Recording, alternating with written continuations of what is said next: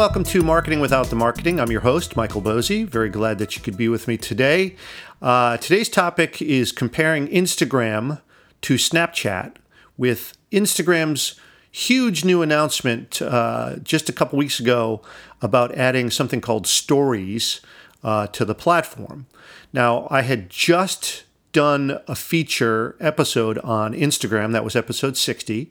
And then episode 61 was on Snapchat. So this was kind of timely. And in point of fact, actually, the day after I launched episode 60 on Instagram, the day after, it was the day that they announced stories.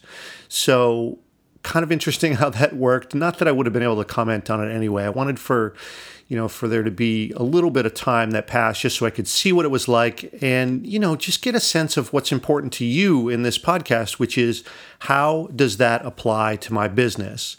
Uh, so I want that to sort of marinate a little bit. And of course, there was a lot of commenting going on about uh, a lot of posts written, uh, a lot of folks on the platforms themselves trying them out, uh, trying to make some quick assessments, and really appreciate that um, and learned a lot from all those folks. But uh, you know, I want to experience it for myself and then help you try to make some determinations. So let's let's look at that today. Um, there are a couple big advantages and disadvantages to both Instagram stories and Snapchat stories. Now, first, if you don't know what a story is in in the parlance of each of these platforms, basically it's a series of either photos or short videos that are chained together in a narrative, and Snapchat was the one that made this popular, and then Instagram blatantly copied it. I mean, it's a direct copy of Snapchat. There's virtually no difference whatsoever, which is just, as I mentioned in the last episode, a little disappointing on Zuckerberg's part uh, because uh, Facebook owns Instagram. Um, but so it is, and we'll see. You know, it's it's very possible Instagram is a more mature platform, and it has you know it has the potential to uh, to be the winner in this. Like we don't know for sure whether or not Snapchat, even though they were the first mover, uh, are going to be the, the ultimate winners in this. It could very well be Instagram. So uh, so it is. But basically, the opportunity here is to communicate with your audience via these narratives. Uh, and of course, you want to make that consistent with your brand and use it to tell stories uh, about you, uh, your business, the people who work there, the things that you do, the things that light you up, your passions, your mission, all of that. It's a great opportunity for, for either one of those things. Uh, and the big thing about stories uh, for both of these is that they disappear after 24 hours. So you produce the content.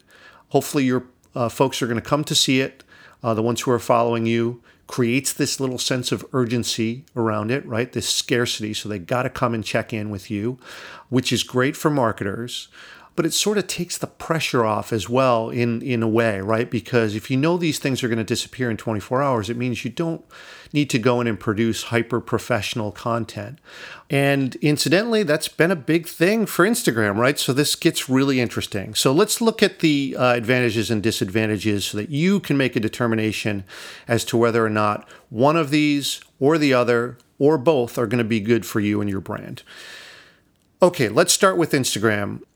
Instagram's big advantage and probably the key thing for, you know, is it going to win or not in this space is let's face it, it's much easier to find and follow new people on Instagram.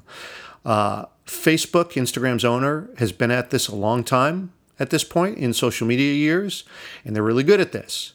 So it's very, very easy to do that. And this is still a persistent weakness of Snapchat. It's very hard to find uh, and grow new audience on Snapchat. You're still relying on third party apps and kind of connecting with people in other spaces and bringing them back to Snapchat. Uh, so, in other words, it's not really a part of their platform on Snapchat. And that remains a huge weakness. And it's just an enormous advantage for Instagram to grow this portion of its service, in other words, Instagram stories, uh, in a quick and meaningful way. Now, on the other side, the huge advantage of Snapchat, huge advantage, is that it is a first mover in the space, and let's not underestimate loyalty. Snapchat started this This whole thing with stories and snaps and just the whole rubric is theirs. And the people who love Snapchat really love Snapchat. So don't underestimate that. People might stick with it because one, it's what they know, and two, their audience is already there. Right? So those folks, the big players in Snapchat, the ones who are really rocking it right now, you know, are they really going to move their audience over to Instagram? Probably not. But they might see the advantage of Instagram to, you know, building a new audience there. You could easily see that happening. And then the other big advantage of Snapchat is that the app itself can do everything all in one app. Uh, this is a big difference from Instagram. Think about it. Uh, basically, it allows you to send text messages, send video messages like Skype. It allows you, in effect, make phone calls. It's just a way better app for one to one communication. Hands down, Snapchat is way better about that, which is why it feels so personal. Now, for the disadvantages, Instagram you know, it's kind of already set in what it does, right? So, in other words, it's about sharing photos and then recently about sharing short videos. Now, while that doesn't seem like a big jump uh, in this move to stories and the way people use the platform, being set in what it does, I mean, can people relearn a use? Right. So, for instance, like the little ring around the profile picture uh, that indicates that there's a story there. I mean, will people get that? Will they understand that if they're longtime users?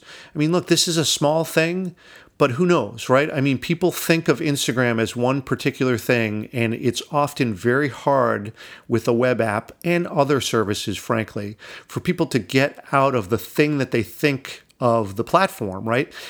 They're used to using it one way and it's very hard for people to sort of envision another use. Now of course there are going to be tons of creative people who uh, figure out a way around that but that's just it's a limiter let's face it.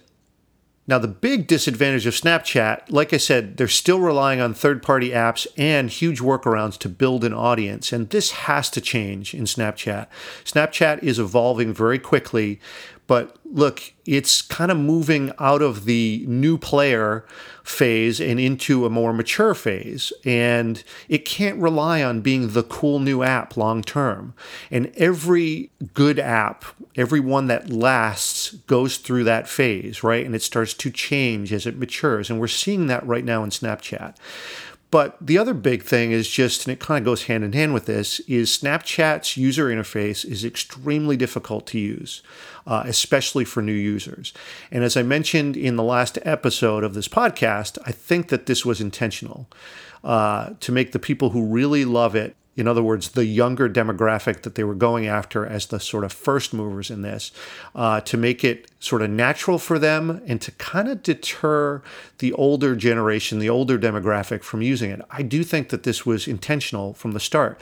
But listen, if they're going to grow a huge audience, uh, this whole thing is a deterrent to new users.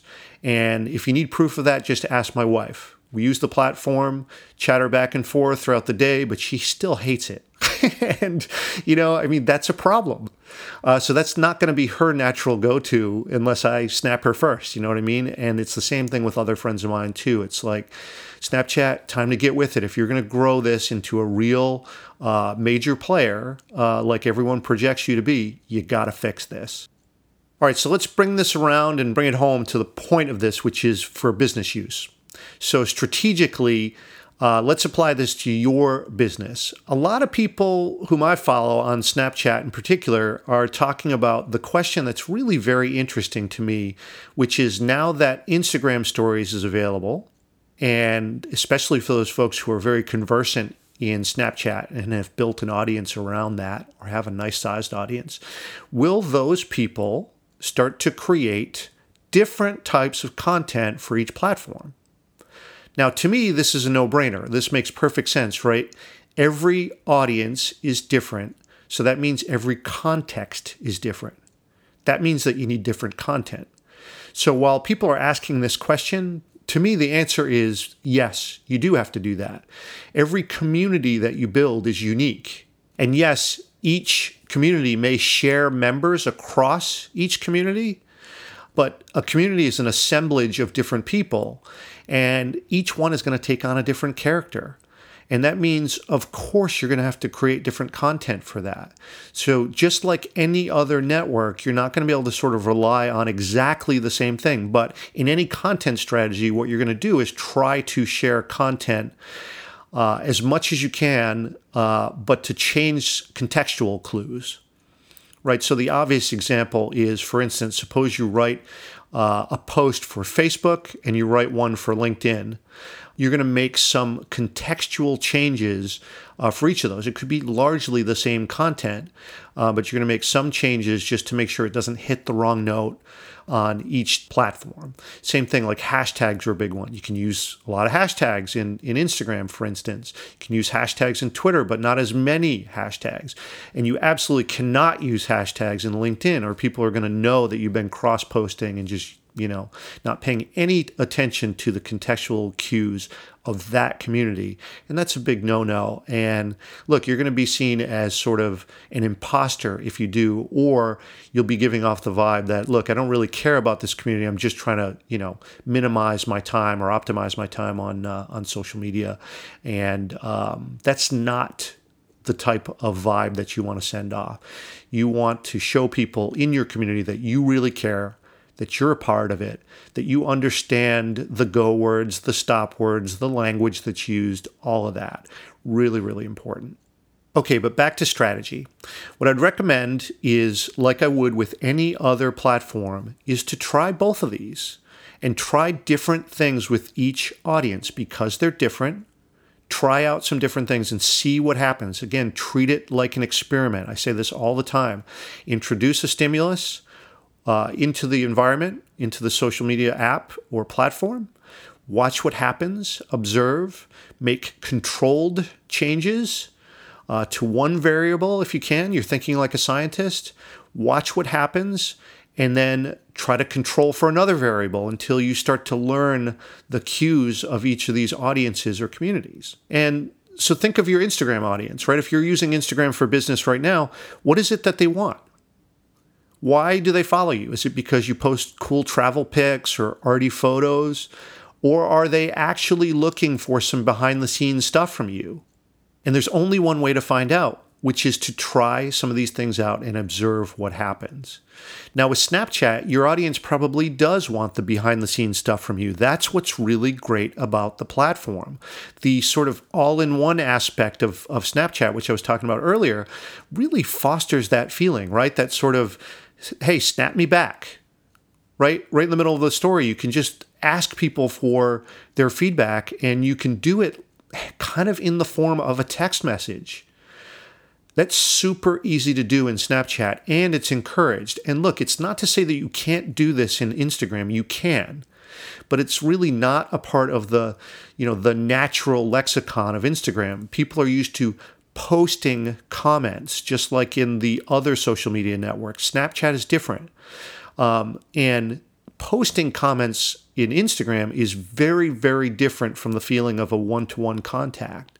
Now, these are little nuances to be sure, but they're going to make a big difference to how people feel about you and the interactions that you, you're having.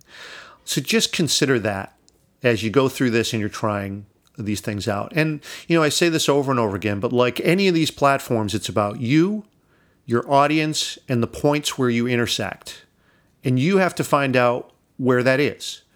And that's going to be unique to you and your business, and you got to find that out for yourself.